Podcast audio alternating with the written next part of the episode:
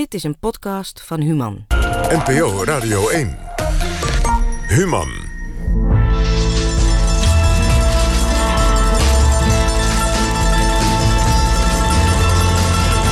Brainwash Radio met Stefan Sanders. Cultuur, christendom, pulpnieuws en het belang van fictie om de werkelijkheid te begrijpen. We gaan het er allemaal over hebben vanavond. Hartelijk welkom bij Brainwash Radio van Human. De maandelijkse nieuwsanalyse waarin we orde proberen te scheppen in de chaos... om zo onze hersenen een beetje schoner te spoelen, een breinwasje te geven. Elke laatste maandag van de maand vragen we onze gasten... welk nieuws in hun hoofd is blijven rondzingen. En vanavond gaan we luisteren naar de columns en observaties... van schrijver Ninja Weijers, filmjournalist Gavi Keizer... en journalist en historicus Lotfi El Hamidi. Hij is journalist en historicus, ik zei het al, gespecialiseerd in de islam en het Midden-Oosten. Werkte als docent aan een middelbare school en is nu opinieredacteur bij NRC. Lotfi El Hamidi. Lotfi, waar uh, ga jij het vanavond over hebben? Ik ga het hebben over het uh, fenomeen cultuurchristendom en uh, wat het zegt over de identiteitscrisis in West-Europa. Nou, lekker klein onderwerp. Dat, ja. dat scheelt dat het weer. Ja. Hij is filmjournalist en vertelt over de actualiteit aan de hand van een film. Gavi Keizer. Gavi, over welke film wil jij het vanavond hebben? Werk ohne auteur van de Duitse regisseur Florian Henkel van Donnersmark. Dat is ook zo'n geweldige naam. Dat is een hele goede naam, ja. Die kennen we van een paar jaar geleden. Maakte een fantastische film, Dat Lieben der Anderen. Maar deze film is een. Ik doe hier nooit aan filmrecensies, maar ik moet dat even gezegd uh, hebben. is een volslagen mislukte film zijn nieuwste film. Um, maar de film legt wel bloot hoe we omgaan met fictie. En wat het belang van fictie in ons eigen leven kan zijn. Ik heb jou nog nooit over een film horen praten die je niet goed vond. Precies. Dus dat belooft wat. Doe het ook liever niet. Maar goed, vanavond is het wel iets belangrijks. Ze is schrijver, bekend van haar boek De Consequenties... en verbaast zich in haar maandelijkse column voor Brainwash Radio... over groot en klein nieuws. Nia Weijers, Nia, wat, wat is je dit keer opgevallen? Ja, pulpnieuws en frauderende journalisten eigenlijk. Um, ja, het was een berichtje in de krant de afgelopen week. Uh, websites met pulpnieuws worden veel massaler gelezen en geliked op Facebook dan erkende nieuwsmedia. Nou, een groot onderzoek aan de Universiteit van Leiden had dit aangetoond. En um, volgens de onderzoekers is pulpnieuws um, uh, nieuws van lage journalistieke kwaliteit, waarbij geen eigen onderzoek wordt gedaan, geen fact-checking en veel wordt geknipt en geplakt uit andere media. Dus net weer iets anders dan fake news, maar mij lijkt dat de grenzen erg poreus zijn. Um, ja, het lijkt me ook verder niet dat deze uitkomst nou heel erg mag verbazen. Uh, wat mij wel verbaasde, is dat websites als viraaltjes.nl en dagelijkse video's überhaupt worden vergeleken met nieuwsmedia. Ik vind het althans moeilijk te begrijpen hoe berichten als zeven spannende standjes waar je onmogelijk zwanger van kunt raken en goud, bereken hier hoeveel kamelen jouw vriendin waard is, als nieuws kunnen worden bestempeld, zelfs met de aanduiding pulp eraan voorafgaand. Het zegt misschien iets over de verregaande vermenging van journalistiek en entertainment. We, consum we, consumeren nieuws als entertainment en nieuws wordt ook vaak als zodanig gepresenteerd. Kwaliteitskranten zetten al jaren in op lifestyle, bijlagen, moderubrieken en verslaggeving van persoonlijke verhalen om de krimping van het lezerspubliek zoveel mogelijk in te perken. Websites als nu.nl, door dat Leidse onderzoek trouwens ook meegenomen bij de erkende media, uh, lokken lezers door altijd groot in te zetten op dramatische verhalen en persoonlijk leed. Zo konden we recentelijk uh, dagelijks lezen over de Spaanse peuter. Ik denk, dat je het uitspreekt als Gulen. Um, die in een 25 meter diep boorgat was gevallen. Steeds weer updates over die reddingsactie, het tunnelgraven, dokters aan het woord om een licht te laten schijnen over de waarschijnlijkheid dat de peuter nog in leven was. Nee, dat was hij natuurlijk niet. Dus kon er uiteindelijk bericht worden over een begrafenis en een massale steunbetuiging. Dit is misschien nieuws, maar niet het soort nieuws waarvan je ook maar iets leert over de wereld. Behalve misschien op metaniveau. Ik ken dit hele verhaal over de peuter Goelen omdat ik regelmatig nu.nl bezoek. Dat doe ik en massa's Nederlanders met mij. Niet om mezelf op de hoogte te houden van wat er speelt, maar uit pure verveling.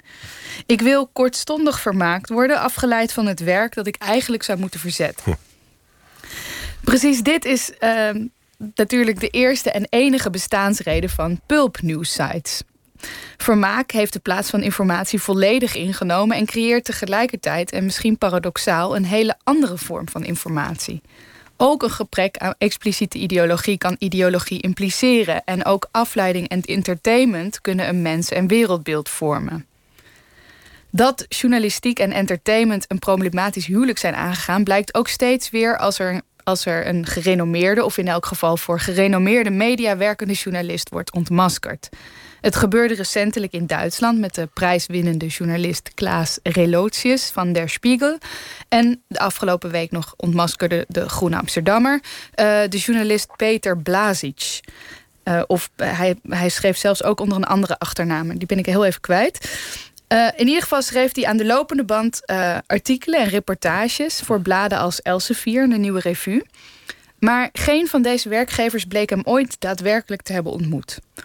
Op de website van het Vlaamse tijdschrift Knak stond bij zijn profiel tijdenlang een door hem geleverde stokfoto van een model.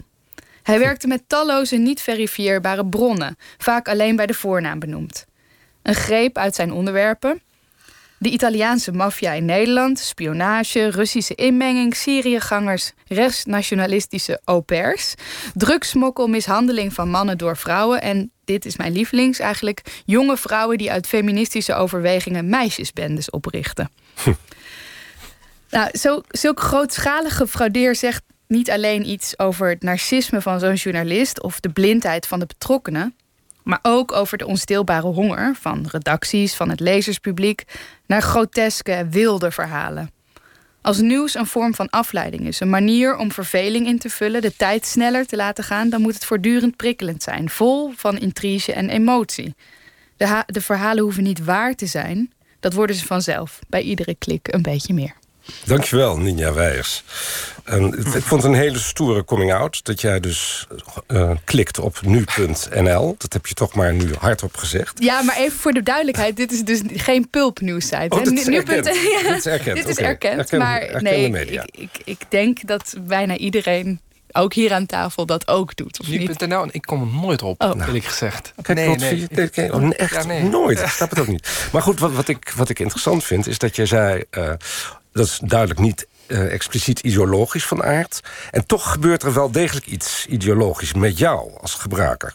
Als nou, ja, en, en, en, en ik... Inderdaad, want het is. Ik, ik, ik haalde, hè, dat was nogal grappig. Een kop van dat viraaltjes.nl was dan. Uh, uh, berekening hoeveel kamelen jouw vriendin waard is. Nou, er zitten natuurlijk heel veel uh, aannames onder. Ik bedoel, het feit dat alleen al er blijkbaar een man wordt aangesproken op zijn vriendin. Hoeveel. Hè, hoeveel hoe, dus in, in zo'n titel zit eigenlijk al zoveel, maar het wordt niet met een heel expliciete ideolo niet heel ideologisch mhm. idee gemaakt. Het zijn echt jongens die die websites oprichten, die gewoon. Uh, hè, die, die proberen zo, zo, zo snel mogelijk zoveel mogelijk geld te verdienen. En dat is, dat is eigenlijk de ideologie die erachter zit. Maar als je, als je dat allemaal gaat ontleden, wat voor soort berichten het zijn, wat voor, natuurlijk wat voor gevoelens het losmaakt, uh, hè, waar het op inspeelt. Uh, dan kun je wel degelijk zeggen dat dat met ideologie te maken heeft. Nou ja, en wat je ook heel stoer en eerlijk zei ik doe het uit verveling. Dat is volgens mij vaak de clue. Hè? Dat je, maar, maar ook een klein beetje uit vermaak. Om jezelf te... Als, als, als entertainment. Ja. Want ik moest meteen denken aan... We kennen het fenomeen uit Amerika met de National Enquirer. Dat Michael Jackson was een alien. Dat soort verhalen. Dat, dat, dat is ook natuurlijk totaal niet waar. Maar mensen lezen het graag omdat het lekker wegleest. Het is entertainment. En dat het fictie is... Ja, dat maakt niet zoveel uit. Nee, en dat, nou ja, dat is, ja, dat is wel lastig. Kijk, ik, ik onderscheid bij mezelf. Kijk, ik heb ook een krant. Ik heb een abonnement op een kwaliteitskrant. ik ben mijn echte krant. Dus ja, wij als deugd, dames Ik deugd? Nee, dit klinkt heel verkeerd. Nee, um, uh, nee maar ik, ik, ik zie wel bij mezelf een soort tweedeling van... ik lees die krant om mezelf, hè, om mezelf op de hoogte te houden. En, en, en ook de dingen te lezen die, die saai zijn om te lezen. Uh, niet altijd alles, maar... Uh, en, en, en inderdaad, dat andere... Dat gewoon dat, dat, uh, dat klikken en gewoon even afgeleid zijn. En ik denk wel dat, dat, er zit bij mij heel duidelijk die tweedeling. Ik denk dat dat bij meer mensen zo is. En dan zijn er nog heel veel mensen die dat krantlezen natuurlijk überhaupt achterwege laten. Ja, je schetste ook de, de speurtocht naar de Spaanse peuter ik weet, jij zegt Goulen, ik dacht Julen. Maar goed, ja. maar in ieder geval dat jongetje. Ja. Uh, van uur tot uur was het live op de voet te volgen. Heel speculatief was het ook. Artsen die elkaar tegenspraken. Artsen die natuurlijk ook helemaal niet wisten wat er met het jongetje was gebeurd.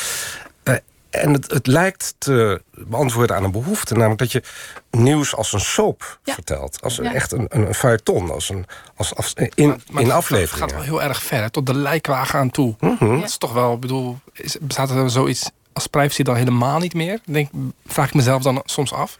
Nou ja, ik denk ook, Lotfi, dat... Uh, juist omdat ze allemaal het goede willen, namelijk dat jongetje redden, dat alles geoorloofd is. Dat het ongeveer zo werkt. Nou ja, en het is vanuit nu, ja, vanuit nu.nl, die hebben natuurlijk ook, die plaatsen er ook gewoon serieuze berichten op. Maar die Mhm. doen dit natuurlijk heel duidelijk om, om mensen te blijven lokken naar de website. Dus die berichten van die peuters staan dan heel groot op de website.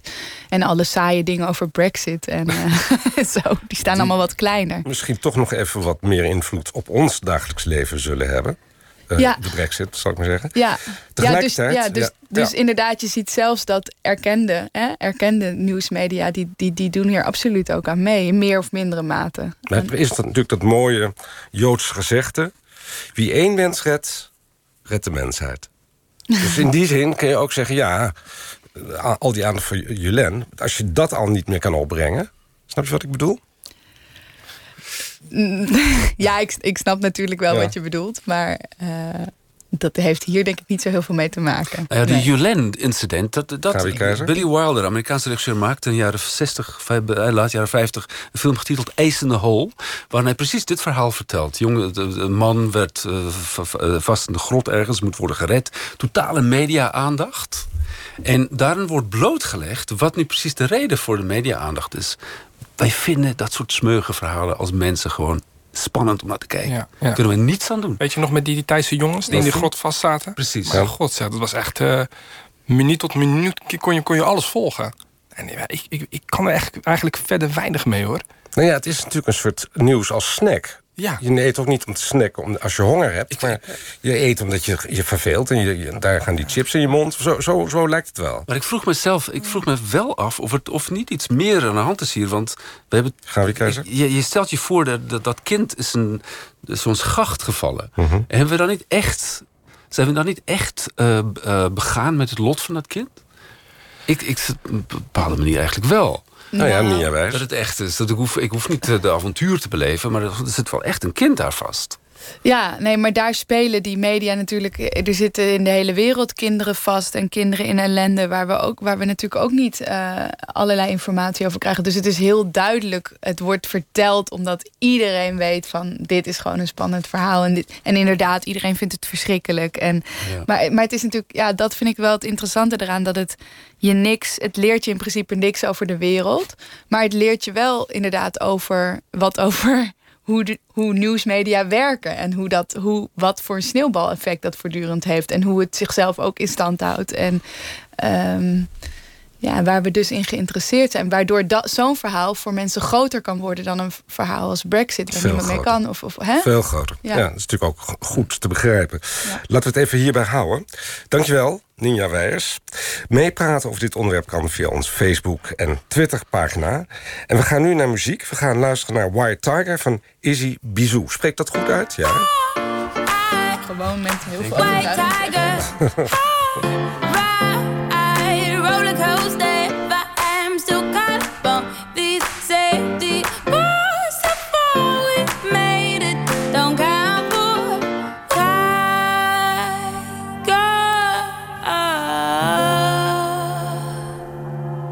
Een kermende tijger was het. Dat was Izzy Bizou met het nummer White Tiger.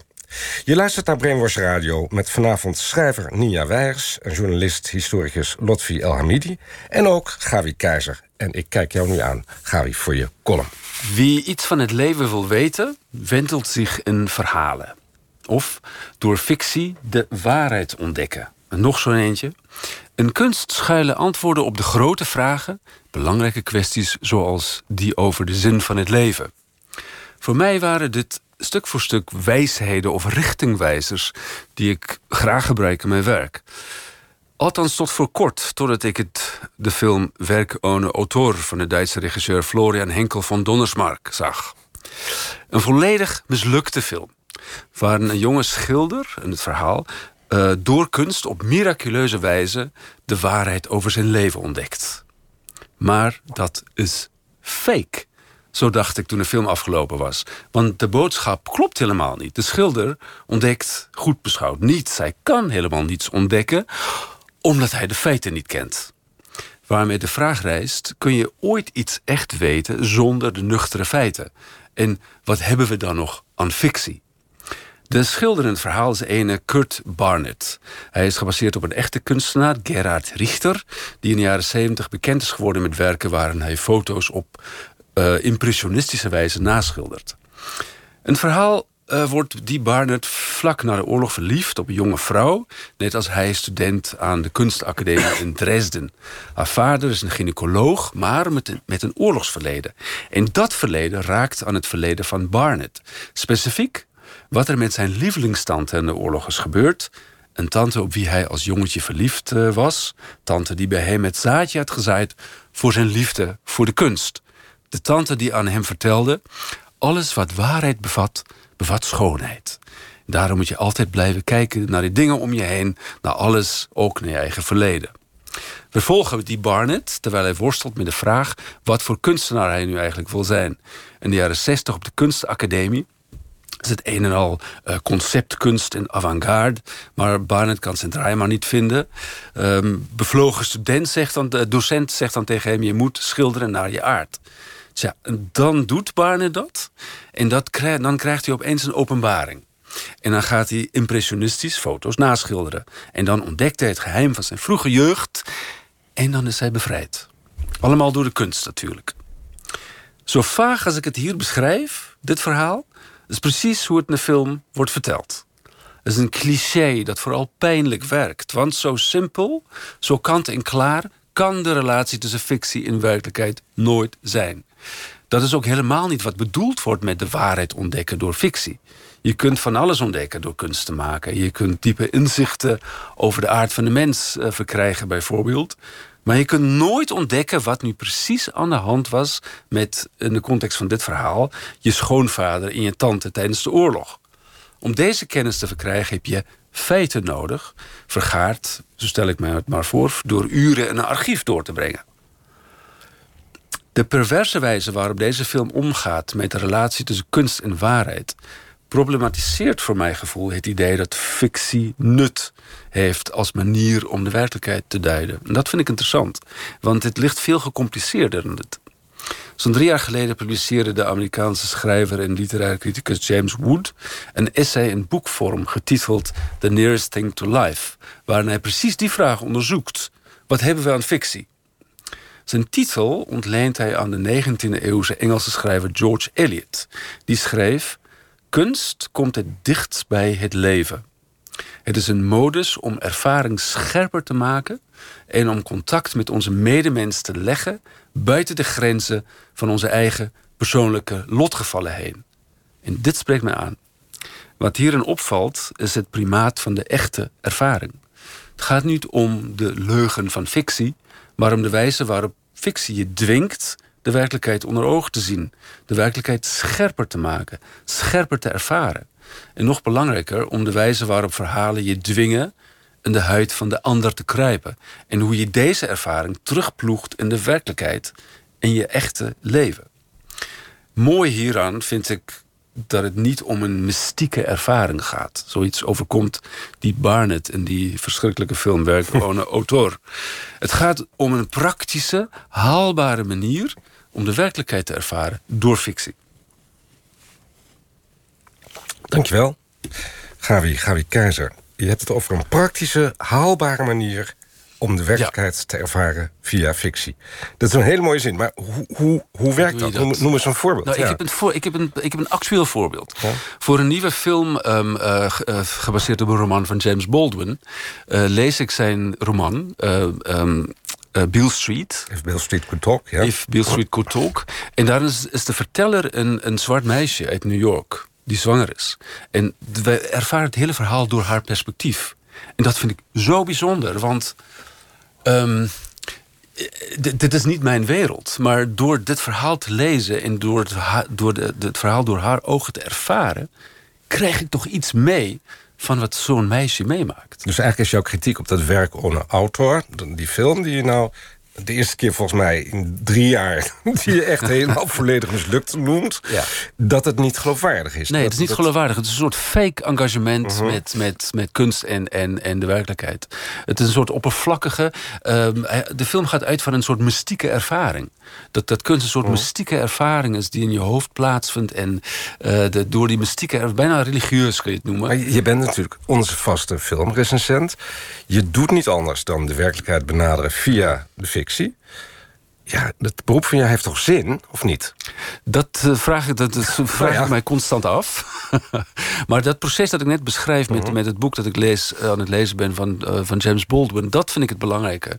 En ook in, in, in goede films kunnen wij dat, ervaren we dat. Kunnen we in, het, in de huid kruipen van dat personage. Ironie is dat dezezelfde regisseur een paar jaar geleden de film Das Lieben der Anderen maakte. Dat is leven. Das Leben der Anderen maakte. Lieben En- is nog de liefde van anderen. Excuus. het gaat over Ehm, leven. ja. dat, dat is het leven der anderen. En, en de, de titel zegt het al. Het leven van anderen. En daarin slaagt hij er wel in om, om te laten zien... wat gebeurt er nou als je je echt gaat bemoeien... maar ook echt empathisch gaat bemoeien met het leven van andere mensen. En dit is een, trucje, wordt hier uitgehaald... voor Ja, jouw gevoel ja. in de film. Ja, ze verwacht van ons om een, om, een soort religieuze ervaring te hebben met, met kunst. En dat, dat is niet wat bedoeld wordt met de relatie tussen kunst en, en, en ons leven. Het is veel praktischer dan dat. Je kan het echt gebruiken in je, in je dagelijks leven. Toch nog eventjes ook naar jou, eh, Lotfi. Ja. Eh, je bent natuurlijk verslaggevend columnist, zo Ja. noem ik je maar even. En je doet dus ook aan vermenselijking van het nieuws. Hè? Dan heb je Ja. één mens, stel je centraal. Bijvoorbeeld zoals die peuter Julien in Spanje. Daar heb jij het dan niet over gehad. Maar ehm, is dat ook wel eens lastig? Dat je inderdaad door een column te nemen... en wel het land in te gaan... Ja. het nieuws zo klein maakt... dat het op één persoon van toepassing is. Ehm, ja, kijk. De, de- de- het nieuws is al, is al best wel abstract. Mhm. Eh, dus het kan wel helpen om, om het dan heel persoonlijk te maken, denk ik. Eh, soms is het ook gewoon heel triviaal. Hè, dan is het gewoon iemand die, eh, ja, die, die, met, die, met, die met dingen zit... Waar, en dan de overheid de schuld, geeft, of de schuld van geeft of wat dan ook. Maar het zegt natuurlijk wel iets over, ja, over de, gewone mens. Het is zo'n cliché natuurlijk, een verschrikkelijk cliché. Maar het is wel zo. En ik denk, ja, Niet wijs? Nee, als we het over die goel... Ik blijf hem Goelen noemen, want het is een Spaans jongetje. Maar ehm, eh, als, kijk, dat, dat verschil denk ik is met zo'n peuterverhaal... da- daar wordt het kleine aan niks groters gekoppeld. Maar wat jij doet in jouw verslaggeving... Kijk, je, je bent altijd op zoek naar een ingang om een groter verhaal te vertellen, Ja. denk ik. Dat is misschien het verschil. dat is het, ja. Het, het verhaal van, de, laten we zeggen, de, de kleine mens... Mhm. eh, zegt natuurlijk ook heel veel over het, het grotere verhaal. Ja, en ik ben ook blij dat je het doet. Ja. Want eh, het is een, makkelijke manier voor mij om het nieuws in te komen. Hè? Jij, jij trekt het land in. Dat hoef ik gelukkig niet meer te doen. Daar ben ik heel blij om. En dan eh, hoor ik via jou wat, wat er aan de hand is. We gaan er even uit uh, zometeen voor het nieuws van 9 uur. Maar blijf vooral luisteren, want over een paar minuten hoor je Lotfi El Hamidi over het nieuws dat in zijn hoofd is blijven rondzingen. En ik kan u alvast beloven, is heel interessant en het is ook niet zo klein. Cultuurchristendom. Nou, zo- een stevig onderwerp heb je gekozen, Lotfi. Ja, graag gedaan. NPO Radio 1. Human.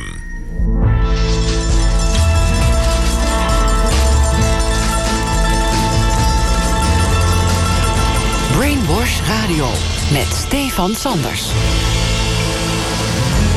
U luistert nog steeds naar Brainwash Radio van Human. Verhalende nieuwsanalyse met vanavond filmjournalist Gabi Keizer, hoorde u net. Schrijver Nia Weijers, heeft u ook gehoord. En nu dus historicus en journalist Lotfi El Hamidi. Lotfi, ik ben benieuwd. Vertel je verhaal. In de televisieserie The Young Pope, waarin Jude Law een jonge, gewiekste conservatieve paus speelt, wijst een kardinaal erop dat de kerkinkomsten teruglopen, wat samenhangt met het aantal dalende gelovigen. Bovendien, waarschuwt de kardinaal, zouden katholieke splintergroepen steeds radicaler worden, zoals bij de islam. De paus kijkt hem slim aan, wijst met zijn vinger naar de kardinaal en zegt dat de islam meer volgelingen heeft dan de katholieke kerk, waarmee hij impliceert dat het fundamentalisme de islam bepaald geen windeieren heeft gelegd. In de roman Soumission van Michel Houellebecq schetst de schrijver een toekomstige dystopie in Frankrijk waarin fundamentalistische moslims op democratische wijze de macht hebben overgenomen en zo de samenleving islamiseren. De islam is zelfverzekerder en vitaler dan de vermoeide en decadente Franse cultuur en weet zo de bevolking voor zich te winnen. Zomaar twee fictieve voorbeelden waarin de westerse christelijke cultuur het moet afleggen tegen de islam. Het gaat hier niet zozeer om, om de islam, die dient slechts als een gevaar die tot de verbeelding spreekt. Het gaat vooral om het zelfbeeld. Het idee van een beschaving in verval, een cultuur ontdaan van religie en spiritualiteit en dus zonder betekenis. Heeft zo'n cultuur nog wel een toekomst? De ontkerkelijking in de 20e eeuw werd als een verworvenheid beschouwd, maar nu vragen mensen zich steeds vaker af of Europa niet het kind met het badwater heeft weggegooid. De onttovering van de wereld, zoals de Duitse socioloog Max Weber de ontwikkeling van de moderne samenleving noemde, heeft eigenlijk alleen in West-Europa plaatsgevonden. De rest van de wereld bleef vastklampen aan hun goden, engelen en geesten. Is het een onomkeerbaar proces? In Nederland, waar de ontkerkelijking sinds de jaren 60 zich in rap tempo voltrok, lijkt religie, of in ieder geval de christelijke religie, een reliek uit het verleden te worden.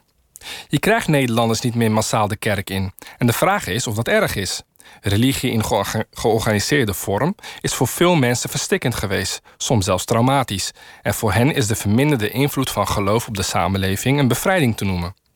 Maar er zijn mensen die er anders naar kijken. De individualisering van de maatschappij, met de daarbij gepaardgaande ontkerkelijking, heeft veel mensen ook verweest achtergelaten. Het is ergens natuurlijk ook, ook een contradictio in terminis, de individuele samenleving. Wat houdt ons nog bij elkaar? En met de aanwezigheid van migranten die nog wel in collectief verband leven, met religie vaak als gemene deler, wordt het verlies van geloof en kerk nog pijnlijker zichtbaar. Conservatieve politici in Nederland proberen de afgelopen jaren in dat gat te springen, door de christelijke cultuur te herformuleren. Zij hebben heus wel door dat het christendom nooit meer een bepaalde factor zal worden, maar het geloof blijkt als symbool verdomd handig in de rechtse politieke retoriek te passen. Want Nederland was toch wel degelijk een christelijke natie en daar mag je toch wel eens naar verwijzen. Nieuwkomers mogen toch best weten dat dit land gebouwd is op christelijke grondslagen, op christelijke normen en waarden. Waarom je daar als land niet trots op mogen zijn? Dat neemt soms portsierlijke vormen aan. Zo beweerde CDA-leider Sibrand Buma vorig jaar tijdens een verkiezingsdebat dat in de christelijke cultuur vrouwen al duizend jaar gelijke rechten hebben als mannen. Thierry Baudet, die zichzelf cultuurchristen noemt, wees er niet zo lang geleden op dat christelijke naastenliefde letterlijk genomen dient te worden en dus niet van toepassing is op mensen die niet op ons lijken. Ja. Ook Geert Wilders maakte zich onsterfelijk belachelijk door te verkondigen dat trots zijn op je eigen land een christelijke waarde is. Nee, met religie en spiritualiteit heeft het niets te maken. De manier waarop de zogeheten joods-christelijke cultuur wordt ingezet in de politiek is om vooral duidelijk te maken dat die andere religie, de islam, er in ieder geval niet bij hoort. Saillant detail. Voorheen hoorde je ze wel eens spreken over de joods-christelijke humanistische cultuur, maar kennelijk is het humanisme te universeel om op te noemen. Is de christelijke cultuur ten dode opgeschreven? Ik denk van niet, maar de karikatuur die ervan gemaakt wordt zal in ieder geval niet de redding zijn.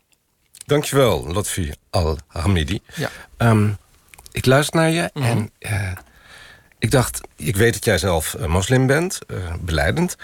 Ehm, en je hebt het over cultuurchristenen, dus conservatieve politici... die zichzelf cultuurchristen of cultuurkatholiek of wat dan ook noemen.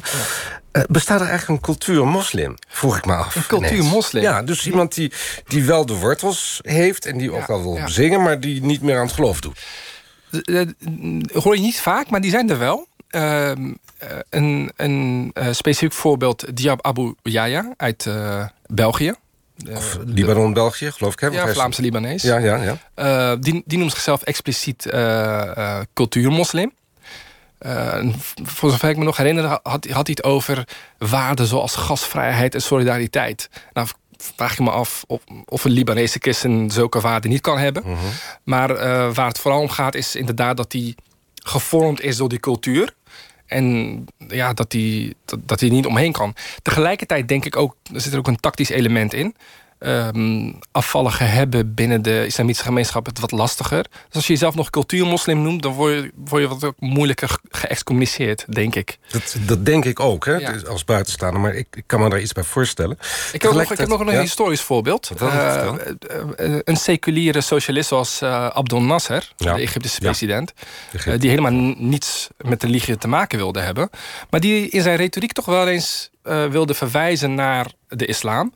Een specifiek voorbeeld, zijn- in zijn nationalisatiepolitiek... verwees hij naar een uitspraak van de profeet Mohammed... die gezegd zou hebben dat ehm, eh, mensen gemeenschappelijke eigenaar zijn van water, zout en weidegronden.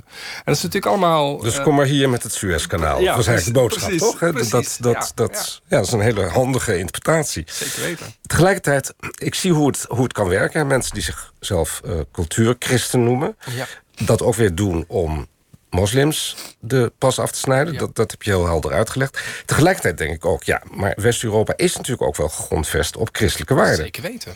En ergens is het natuurlijk ook wel, begrijp me niet verkeerd, ik vind het ergens ook wel jammer dat, ehm, dat het inderdaad, dat dat het kind inderdaad met badwater wordt weggegooid. Want ik heb bijvoorbeeld voor de klas gestaan en dan moest ik een onderwerp zoals de Reformatie gaan behandelen. Nou, dan moet je natuurlijk beginnen bij de, bij de basics, heel aan het begin. Hè, dan vraag je bijvoorbeeld van eh, wie Petrus en Paulus zijn. Nou, dan kijken ze je echt heel raar aan natuurlijk. Nou, Maria, dat gaat nog wel. Eh, en Jezus gelukkig ook, maar Mhm. eh, verder dat gaat het niet. Met andere woorden, we hebben het hier niet alleen maar over ontkerkelijking. We hebben het hier over ontkerstening. Ja. En ja, dat, dan, dan verlies je toch wel meer dan, ja, dan je zou willen, denk ik. Is het nou is het recent? Je zegt dat- die christelijke cultuur zo, zo opgeleefd... of tenminste dat conservatieve politici Ja. het christendom zo gebruiken. Is, is dat recent voor Dat is recent, ja. ja. Want eh eh, Pim Fortuyn, eh, weet ik nog, die, die maakte vooral een onderscheiding tussen de moderne samenleving en de achterlijke agrarische cultuur, waar ja, de moslimwereld dan vooral mee te maken heeft. Ehm, die, verwees, die verwees nooit naar, naar eh, het christendom. Ja, die verwees daar wel eens naar. in een soort historische tijdlijn van het christendom, verlichting eh, en dan het humanisme min of meer. Maar de laatste jaren is er toch wel steeds een scherpere tegenstelling van... we zijn toch wel, we zijn toch wel christenen ergens, diep van binnen. En, eh, Cultuur. en- ja, hè, cultuur, ja. dat het dan is heet. Ja, d- aan, aan de ene kant ehm, zeg je eh, dat, dat, dat eh, de christendom moeten we eigenlijk koesteren. De kinderen moeten op school eh, meer weten daarvan. Aan de andere kant verwijs je de- terecht volgens mij naar de politici dat, die dat willen uitbuiten voor eigen gewin. eh, tegen het afzetten tegenover over de islam. Ja. Dus het is bijna een dilemma dan. Bedoel, Wat doe je? Moet je het nou bevorderen of niet? Bevorderen, maar met de juiste intentie. Oh. Ja, nee, nee ja, kijk, eh, je moet het niet aan politici overlaten. Eh, ik word altijd een beetje kribbig als politici bijvoorbeeld eh, eh, dingen gaan roepen over het onderwijs. Hè, wat ze daar moeten gaan leren. Bijvoorbeeld dat ze de Wilhelmus moeten gaan zingen. En dat ze de, de Nederlandse geschiedenis, echt de vaderlandsgeschiedenis dan, om het zo te zeggen, moeten gaan leren. Maar dan, dan, dan word ik een beetje achterdochtig. Dan denk ik van ja, maar wat wil je dan precies wat mensen gaan leren? Dat, Ja, ik denk dat je gelijk hebt. Politici moeten vooral heel voorzichtig zijn met, zich, met alles te bemoeien. Maar toch nog één persoonlijke vraag aan jou, Lotfi. Ja. Je zegt eigenlijk, na die ontkerkelijking kwam er ook zoiets als de leegte. Hoe, hoe, hoe ga jij daarmee om? Ik persoonlijk? Ja. Eh, met welke leegte? Met de christelijke leegte? Nou, nee, of- want jij hebt geen leegte. Misschien omdat je eh, moslim bent, omdat Ja. je het geloof hebt. Ja. Eh, ik, ik, ik ervaar geen leegte, eerlijk Nee. Maar Eh, je denkt dat alle mensen die niet meer gelovig zijn... een leegte ervaren. Nou, eh, wacht, Meneer Waars? Nou, Nee, ik, ik ben heel seculier opgevoed. Ja. En ook echt door ouders die hè, expliciet afstand van de kerk hadden genomen. Mhm. Maar ik, wat, ik heel erg, wat je natuurlijk heel erg ziet, is dat mensen op allerlei manieren toch altijd weer naar een bepaald soort spiritualiteit op zoek zijn. Eh, eh, dan niet via het christendom, maar dan, dan via Oosterse eh, religies of wat dan ook. Weet je. Er is altijd. Wordt er wel inderdaad iets gedaan om, dat gat weer te vullen, denk ik. En mensen verzinnen ook dingen. hè? Verzinnen zelf rituelen, Ja. dingen... om toch een soort markering te maken van Ja. een of het ander. Ja. We gaan er even uit. We gaan eh, luisteren naar The Killers met het nummer Human.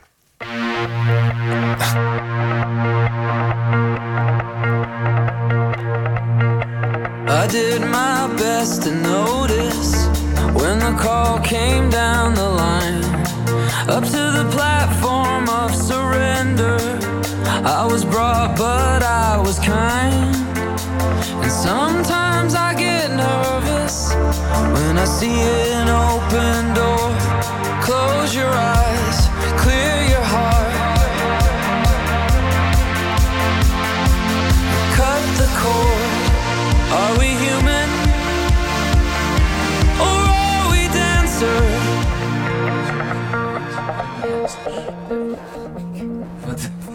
Ja, dat waren The Killers met het nummer Human. En dat nummer moet ik eigenlijk niet Human noemen, maar Human. Human was dat nummer. Kijk. Je luistert nog steeds naar Brainwash Radio van Human. Met vanavond de verhalen, columns en observaties van filmjournalist Gavi Keizer, schrijver Ninja Weijers en laatstelijk journalist en historicus Lotfi El Hamidi. Lotfi, we hadden het net even over, of even, maar we hadden het over de seculiere leegte. Ja. En jij zei, ja, maar ik ben moslim, dus ik voel dat niet zo. Ik dacht Ninja Weijers, seculiere leegte. Ja, ja, ik denk dat ik die wel voel. Ja, Ja? ik, ben- ja, ja, ik denk het wel. Ik, ik, eh, ik ben dus heel seculier inderdaad opgevoed. En ik, ik, ik heb op mijn vijftiende echt een nieuwe bijbelvertaling gekocht. Of nee, voor, voor, ja. voor Sinterklaas gevraagd of zo. echt zoiets. En toen ben ik vanaf... Ik dacht eh, heel met eh, een beetje overmoed. Ik ga dat vanaf Genesis lezen. En dan ben ik op een gegeven moment klaar. Dat is wel iets anders gelopen. Maar ik heb er wel... Ik, ik heb er heel erg veel aan gehad. Het is eigenlijk, zo'n Bijbel is toch de basis van heel veel kunst en cultuur en, en allerlei dingen die ik later ben gaan bestuderen. Dus ik ben, ik, ik, ja, ik kan wel, eh, ik denk dat ik eigenlijk wel een religieuze inborst heb, maar dat, dat dus niet van kleins af aan heb meegekregen. Ehm, dus soms doe ik ook wel dingen om dat, op te vullen. Ja. Schrijven bijvoorbeeld. Schrijven. Ja, maar dat voor mij schrijven heel erg een soort Ja. bijna magische act. De, hè, dat- dat- Ja, dat is- zo voelt het soms Ja, wel echt, ja. ja. ja. Gavi, Gavi Keizer. Ja, ik heb de Bijbel bij 15e weggegooid. Ja, dat is ook een goed begin. Maar ik heb, ik heb het altijd gemist. En, en eh, ik ben het eens, eh, je, je kan er niet zonder. Als je, Want jij was juist wel religieus op. ja, ja, ik ging eh, eh, ge- eh, gereformeerd, werd ik Net opgevoed. op Duits Ik ging- gereformeerd in Zuid-Afrika. Precies, en ik Ja. ging naar de, zondagschool, zoals het heet. Mhm. Dus na de kerk ging je naar, naar, de- kreeg je nog extra les. En de Bijbel, Bijbelles kreeg je. En dat, eh, hoe ouder ik word, hoe meer ik dat mis eigenlijk. Als Ja. verhalen. Dus het is goed. Maar ja, tijd om misschien heb je het ook wel nodig gehad om op 15-jarige leeftijd die Bijbel weg te gooien. Ja, zeker. Maar wat ik me afvraag is of je dat wel kan doen. Of je niet ook, of het niet bijna een soort verplichting hebt om ook ergens in te gaan geloven. Nou, dat is een, een, vraag die ik even boven de tafel eh, laat hangen. En dat is dat, eh, heb ik ook geen antwoord op. Nee. ik, ik, eh, weet je, ehm, we hebben het al gehad over cultuurchristendom, over pulp, pulpnieuws en over het belang van fictie. En werkelijkheid, eh, aan mij de eer om nog een balletje op te werpen. Ga ik nu maar doen. Bekentenis, ik heb een verleden als een praktiserend humanist. Als student, 20-jarige, werkte ik bij Humanitas. Een vrijwilligersorganisatie. En ging schoonmaken bij eh, oudere mensen. En er was één mevrouw, was mijn lievelingsmevrouw. Die was, ik was 20. Voor mij was ze oud. 60 of 70. Ik bedoel, misschien wel 80. Ik, ik, dat zie je niet hè, als je 20 bent. Eh, en ze wilde helemaal niets weten van God. Maar ze wilde alles weten van kunst en leven. En dat was voor mij heerlijk. Want ik hoefde eigenlijk maar zo'n heel beetje luchtig... zo'n beetje te stoffen of zo. Met zo'n waaiertje. En dan zei ze altijd meteen... ach, weet je, ik vind het veel gezellig. Kom je gewoon lekker zitten met thee en, en later zelfs wijn... en dan bespraken we dat leven. En zij heeft mij een hele belangrijke humanistische les geleerd.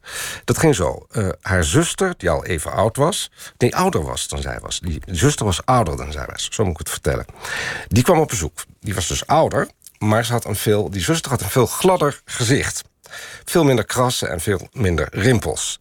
En toen zei mijn lievelingsmevrouw... de les is, blijf smeren.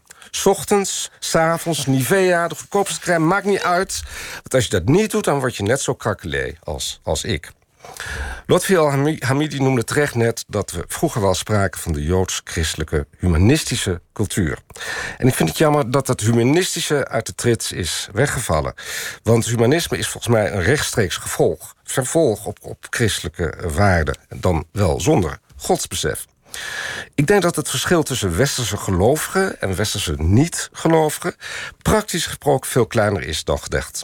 Omdat er is zoiets als de menselijke maat, eh, waar wij allemaal echt wel in geloven. Het gros van de agnosten, het gros van de atheïsten en het gros ook van de gelovigen. En die, die menselijke maat is, is onze norm. En, en dat is toch wel een verschil met de hardcore islam.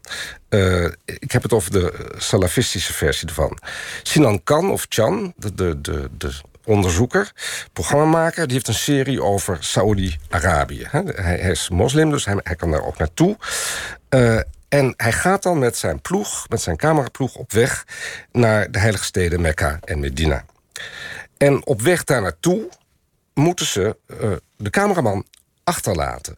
want die man is geen moslim. Moet je even voorstellen. Het is een beetje gewoon de snelweg tussen Amsterdam en Den Haag. Zo ziet het eruit. Echt acht, acht banen. En je rijdt dus richting Mekka. En dan ineens boven de rechter twee banen staan een enorm groot bord. Noen moslims. Daar naartoe. Een afswieper, zo'n beetje in de woestijn. Ik weet eigenlijk niet waar je dan uitkomt, maar volgens mij kom je nooit meer terug. Ehm, nou ja, dat, dat, dat, dat is kennelijk gewoon in Saoedi-Arabië. En nogmaals, dat gaat dan over Saoedi-Arabië. Maar alles, eh, al het Europese in mij roept meteen... ja, maar non-moslims, dat is gewoon verboden voor Joden. Dat, dat, dat, kan, je, dat niet maken zo.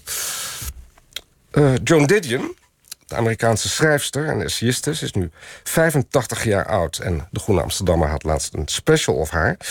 Joan Didion die doet al vanaf de jaren 60... vertelt ze prachtige verhalen over haarzelf en over de wereld. En er is één specifieke zin van Joan Didion... die eigenlijk heel mooi bij deze uitzending past. En die is ook haar handelsmerk geworden. We tell ourselves stories in order to live. We vertellen verhalen aan elkaar, tegen elkaar... om überhaupt te kunnen leven. Zie ook trouwens Nia Weijers, wat je net vertelde... over de versoping van het nieuws. En Gabi Keizer en de openbarende of juist niet openbarende kracht van fictie. Je hebt dus verhalen uh, met God en verhalen zonder God. Die laatste verhalen zonder God zijn in Nederland nu in de meerderheid. Maar humanisme en christendom zijn niet zo gemakkelijk te ontkoppelen. Hooguit zeggen we dat, uh, kan je zeggen dat de God van de christenen bij de humanisten is verinnerlijkt tot een geweten. Dat is natuurlijk ook een hele sterk normgevend iets. Die breuk is volgens mij niet zo hard als sommige humanisten en sommige christenen ook graag willen geloven. Ik vind zelf altijd een heel mooi voorbeeld de Duitse filosoof Ernst Bloch, 1885. 1977. Het was een Joodse man, was marxist... en hij noemde zichzelf een atheïstisch theoloog. Wat natuurlijk prachtig is. Hè? theoloog, dus of God nadenkt, maar wel atheïst. Dus hij gelooft niet in God. En het bekendste is dan natuurlijk die enorme bundel van hem. Dat is het principe Hoffnung, het principe van de hoop. Uh, waarin hij stelt... Kijk, Freud, Sigmund Freud had het over het onbewuste. De verdrongen ervaringen uit het verleden. En dat je moet proberen die weer op te halen. Maar Blog stelt hij tegenover... er is ook een bewustzijn van het nog niet. Je vervoelt als het ware een betere wereld... en je handelt ook in die verwachting, in die utopische verwachting. Dat is het vervoelen van het nog net niet. Je kan zeggen dat is een utopie. Je kan ook zeggen dat is het koninkrijk gods... of het eeuwige leven, maar dan zonder God gedacht. Want Blog was geen gelovige. Ik heb uh, drie jaar dit programma mogen presenteren voor Human. Ik ben, uh, zoals misschien bekend, mezelf de laatste jaren gelovig gaan noemen. En toch ben ik ook nog steeds een humanist. Kan dat? Ja, ja kennelijk wel, want ik besta. Vloekt dat? Wringt dat? Praktisch gesproken veel minder dan wordt aangenomen. Want God schrijft bijvoorbeeld geen regeerakkoorden, althans, daar ga ik vanuit. En de Bijbel is nooit één op één te gebruiken als handleiding voor praktische politiek. Want daar zie ik net als humanisten, helemaal niets in. Dat was mijn balletje, aansluitend op, uh, op jouw verhaal, ja. Lotfi. Ja. Uh, ik, ik, nog even over die seculiere le leegte, is natuurlijk altijd mooi. Uh, je kan natuurlijk, Lotfi, zeggen... de islam is veel zelfverzekerder hè, dan het christendom. Tegelijkertijd, misschien is het ook wel de, de kracht van het christendom... dat ze geleerd heeft mm -hmm. in 2000 jaar zwak te zijn. Dat zou je kunnen zeggen. Sommige mensen hebben daar problemen mee. Hè? Dat noemen ze dan een soort westerse zelfkastijding. -hmm. Van uh, het is allemaal onze eigen schuld. En uh, we geven... Ja, en andere culturen, culturen hebben dat niet. Hè? Annie Ramde zei dat heel vaak. Hè? Zelfkritiek, dat is de grootste verhoorverheid van de westerse uh, beschaving. Surinaams-Nederlandse schrijver, ja. Ja, ja. en nou had hij wel een punt. Dat is ook zo. En dat is geen zwakte, vind ik zelf. Sterker nog, de, de Oosterse religies of uh, samenlevingen... Mm. die kunnen daar wat van leren. Ja, kun je je voorstellen, nou, dat kun je vast heel goed voorstellen... als ik die documentaire zie hè, over Saudi-Arabië... Ja, en ik zie dat, dat de grote bord Noen Muslim... hup, ja, de woestijn in... Dat, ja, dat alles in mij stijgert. Ja, tuurlijk. Maar dat zou je toch ook hebben als het bij Vaticaanstad het ook stond van alle moslims moeten de volgende afslag eruit. Weet je? Nou, neem moet je voorstellen dat, dat voor Rome een bord staat. Inderdaad. Alle niet-christenen daar naartoe. Ja, Dat, ja. ik, ik, er zou opstand komen, Dat snap geloof ik. ik. Maar dat is dan, ja, maar ook mijn humanistische hart. eh, Ja, toch? ja, tuurlijk. Ja. Ja. En eh Nia Wijers, ik kijk jou ook een beetje vragend aan. Heb jij ook nog iets op, op, op mijn bekentenis van het christelijke humanisme... het humanistische christendom te vertellen? Was ik maar een christelijk. Nee, ehm ehm, goh, ehm, nou, ik, ik moest eigenlijk, ja, maar dat dwaal ik weer een beetje af. Maar ik, ik moest eigenlijk denken aan James Wood, die, we, die hier eerder in de uitzending door Gabi Keizer werd genoemd. En eh, James Wood die heeft het eh, over the nearest thing to life. Dat zou dan literatuur zijn. En hij heeft, eigenlijk is dat hele stuk van hem een pleidooi voor literatuur als eigenlijk als een bepaald ook een religieuze beleving zonder het ultieme dogma van, van, van God er, erboven. Dus, dus eh, dat is heel kort gezegd. En voor mij als seculier eh, is dat iets waar ik wel eh, wat mij heel erg aanspreekt. Wijers, jij krijgt het laatste woord van deze uitzending. Ik dank mijn gasten. Ik sprak met schrijver Nia Wijers, filmjournalist Gavi Keizer... en zijn mijn vaste tafelgenoten tijdens de afgelopen drie jaar Brainwash Radio geweest. En ik sprak ook met journalist en historicus Lotfi El Hamidi... want die was hier meerdere keren al te gast en altijd met groot succes. Ja, dit was de laatste aflevering van Brainwash Radio. Vanaf volgende maand maken we plaats voor een nieuw programma van Human... De publieke tribune heet dat, met Koen Verbraak. Wil je de columns en verhalen uit deze of eerdere uitzendingen teruglezen of luisteren? Dat kan op brainwash.nl en natuurlijk is er ruimte voor discussie op Facebook en op Twitter.